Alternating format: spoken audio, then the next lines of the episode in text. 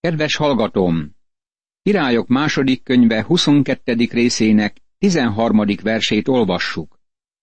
Menjetek, kérdezzétek meg az urat, hogy mit jelentenek ennek a megtalált könyvnek az igéi rám és az egész népre, Júdára nézve. Mert nagy haragra gyulladt ellenünk az úr, mivel nem hallgattak elődeink ennek a könyvnek az igéire, és nem tették meg mindazt, ami elénk van írva.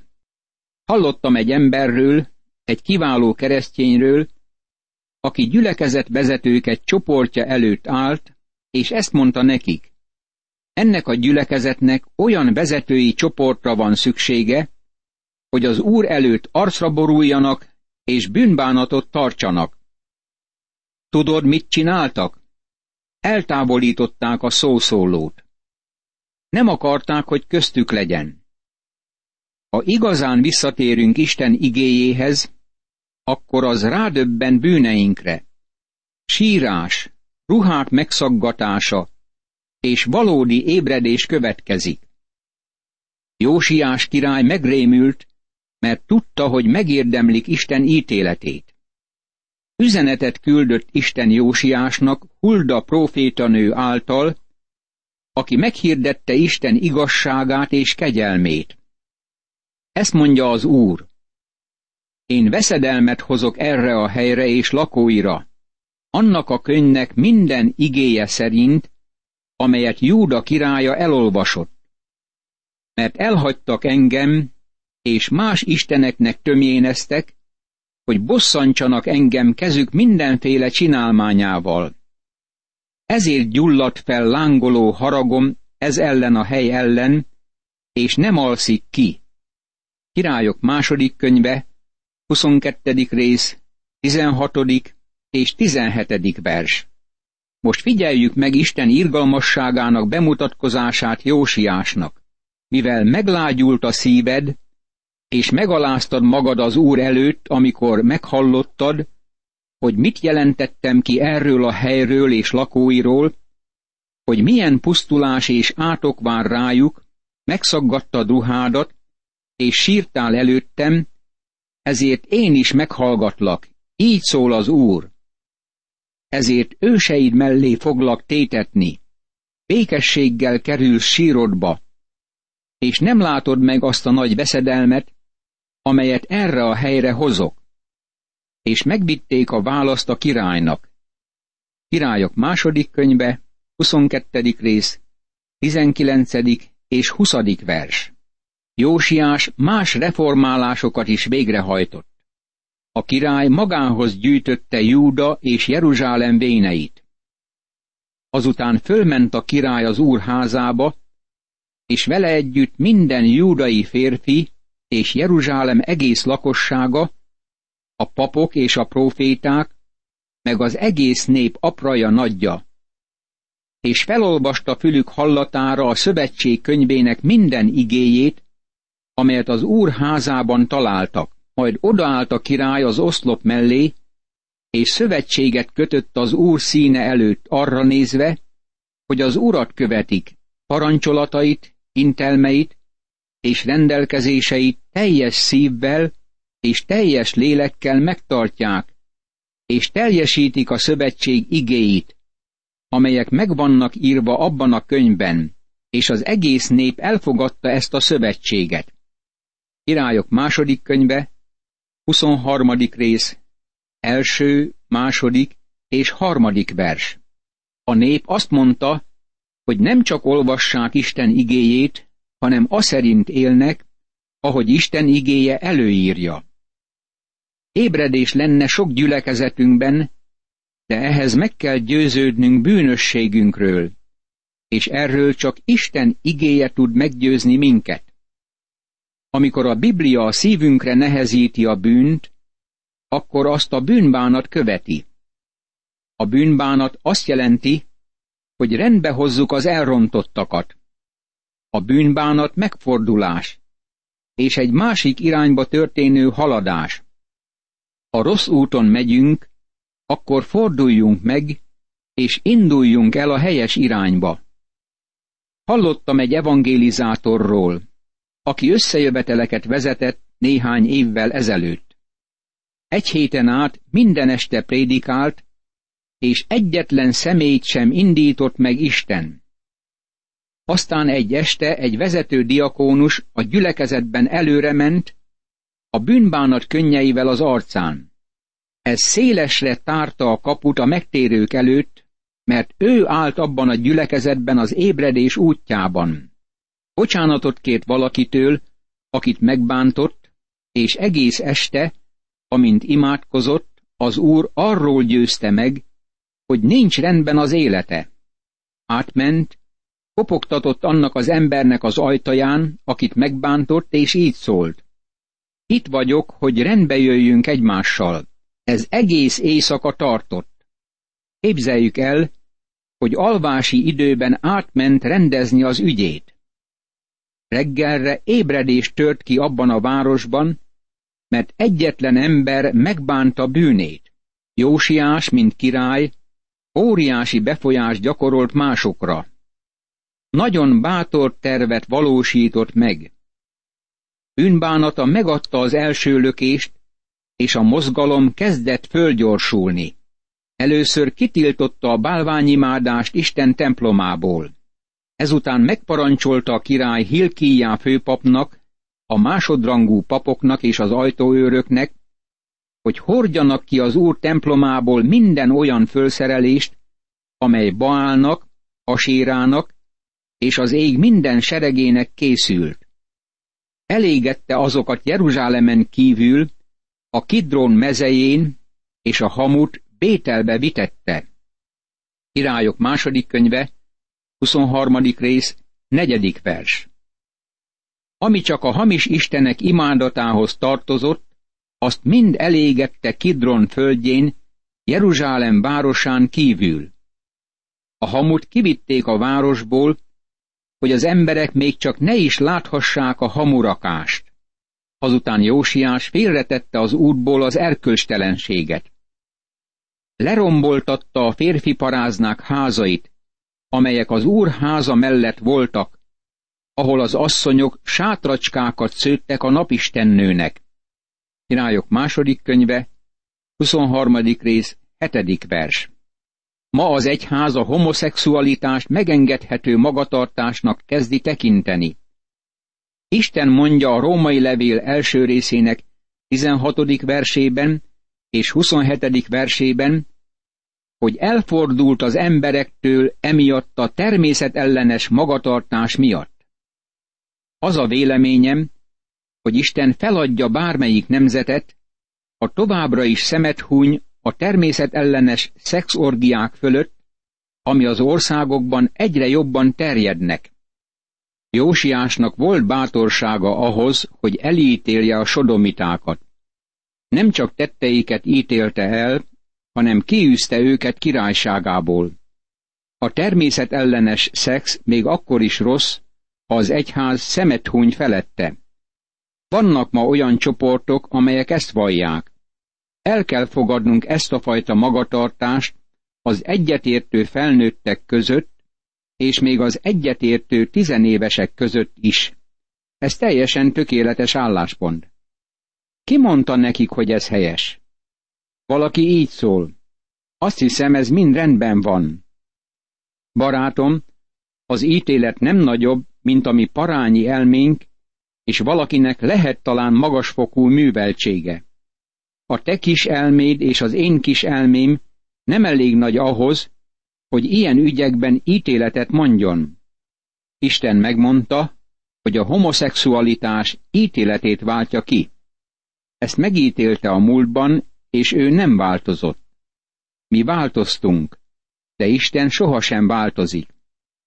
Jósiás bátor ember volt, és eltávolította a sodomitákat.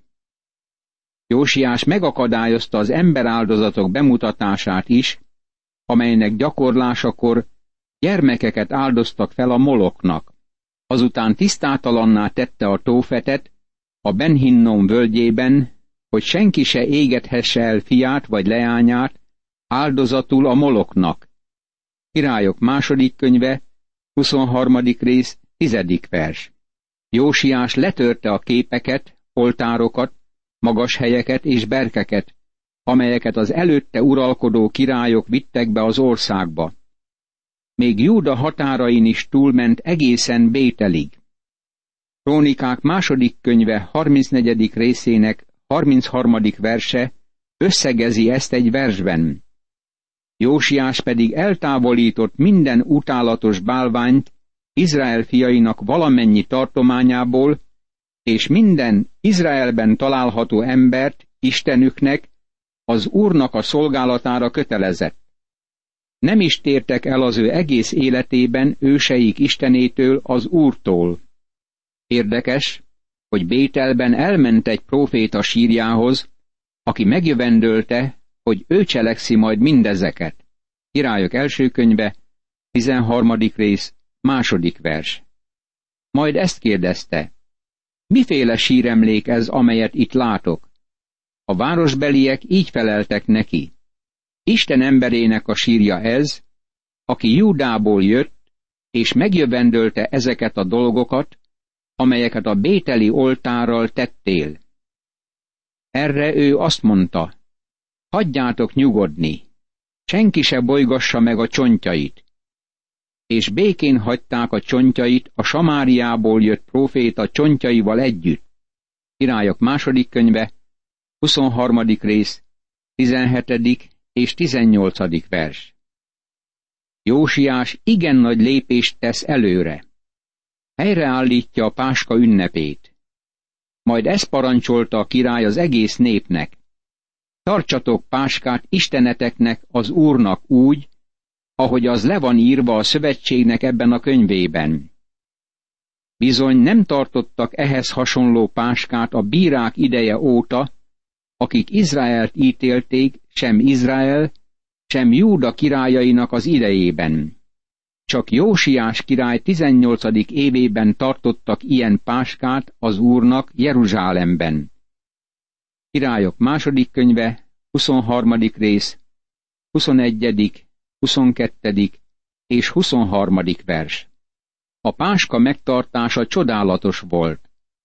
Nyilvánvalóan nem tartották meg már régóta, elmentek mellette figyelmetlenül. Mit jelent ez az ünnep?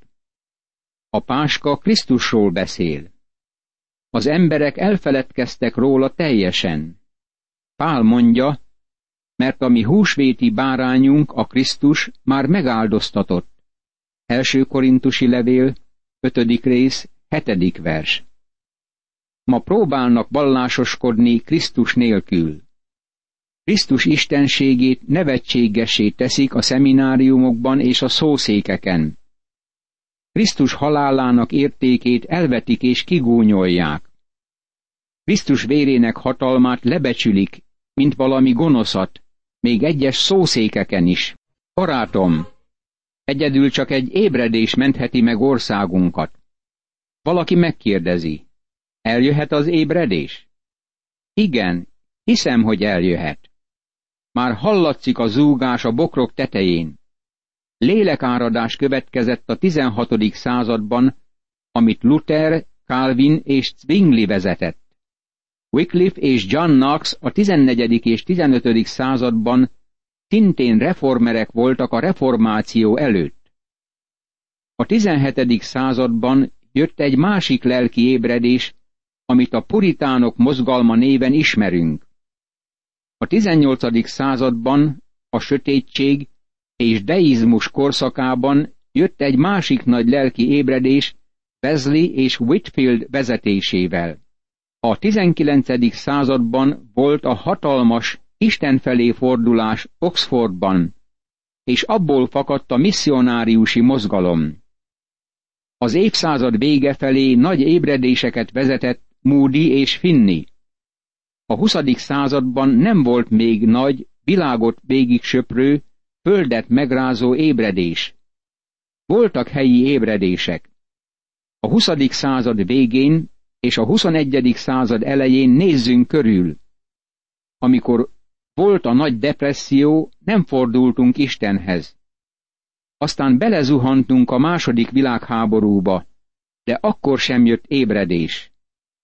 Azóta sok megrázkódtatás érte a világot, de mégsem tértünk vissza Istenhez. Úgy tűnik, sokan azt gondolják, hogyha kimennek az utcára, és tiltakozó mozgalmakat vezetnek, akkor valami megváltozik. De nekünk valami mélyebb meggyőződésre van szükségünk a bensőnkben. Fel kell ismernünk hidegségünket és közömbösségünket. Mikor vallottuk meg legutóbb hidegségünket és közömbösségünket az Úrnak? Megmondtad neki ma, hogy szereted őt? Ő a te megváltód, barátom, és meg vagyok róla győződve, hogy még ebben a sötét órában is, ahogy történt a múltban, lehet ébredés sorainkban. Jósiás története bátorítást ad nekem.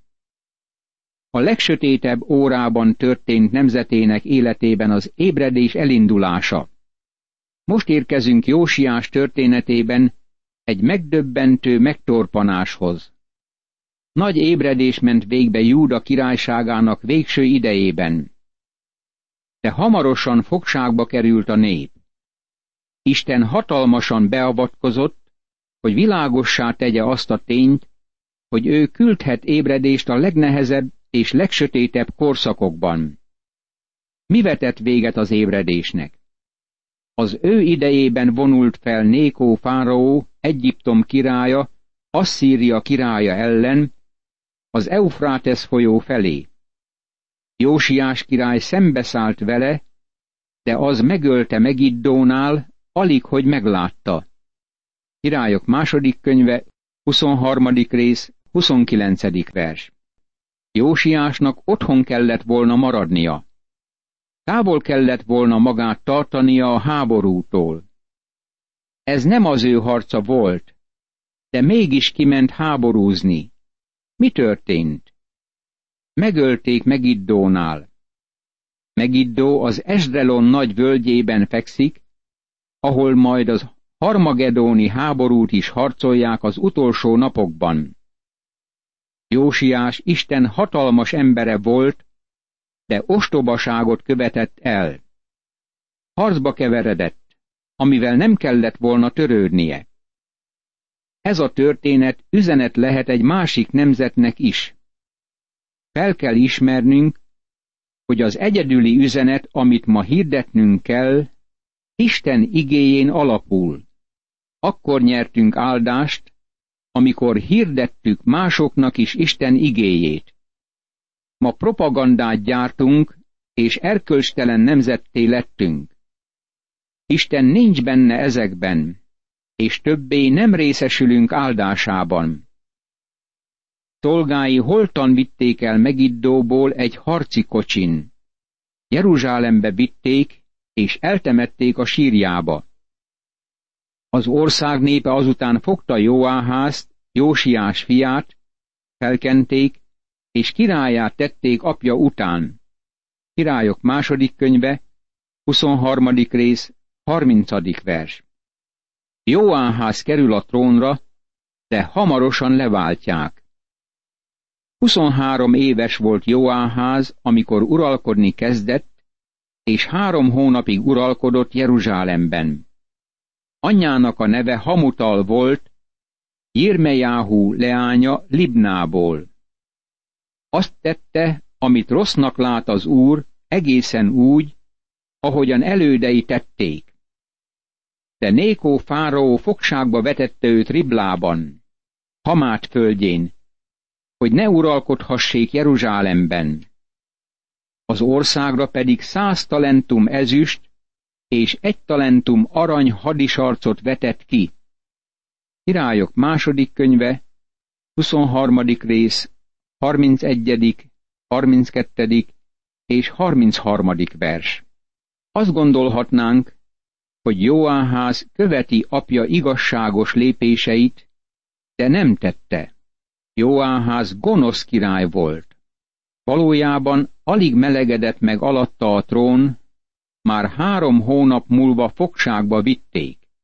A fáraónak nem tetszett uralkodása.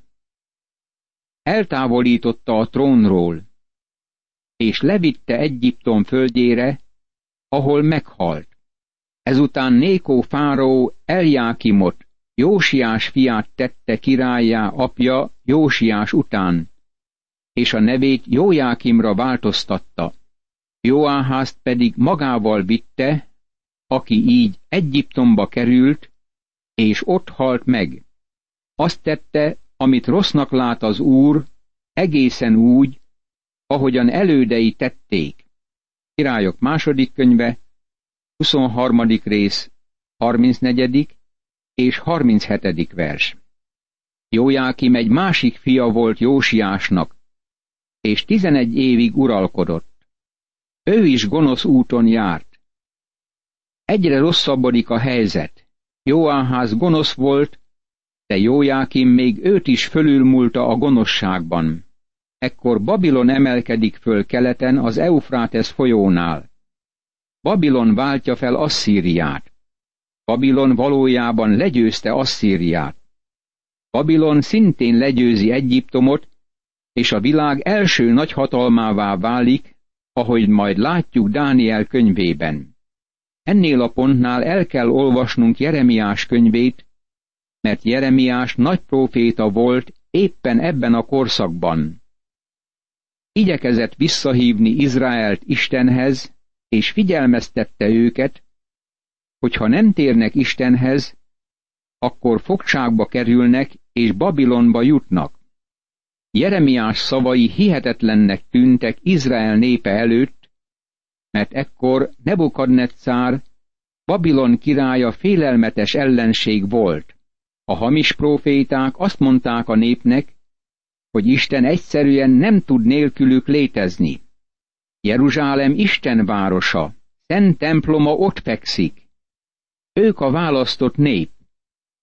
Isten nem tud nélkülük boldogulni de rá kellett jönniük, hogy igenis megvan Isten Izrael nélkül is. Valójában neki nem volt szüksége arra a templomra. Hamarosan elpusztították. Imádkozzunk! Istenem, atyám, köszönöm, hogy napról napra táplálkozhatom szent igéddel. Add, hogy ez az ige mindig kedves és hasznos legyen nekem, és fogadjam be a szívembe, hogy e szerint éljek, és dicsőségedet szolgáljam az emberek között. Hallgass meg az Úr Jézus Krisztus nevében. Ámen.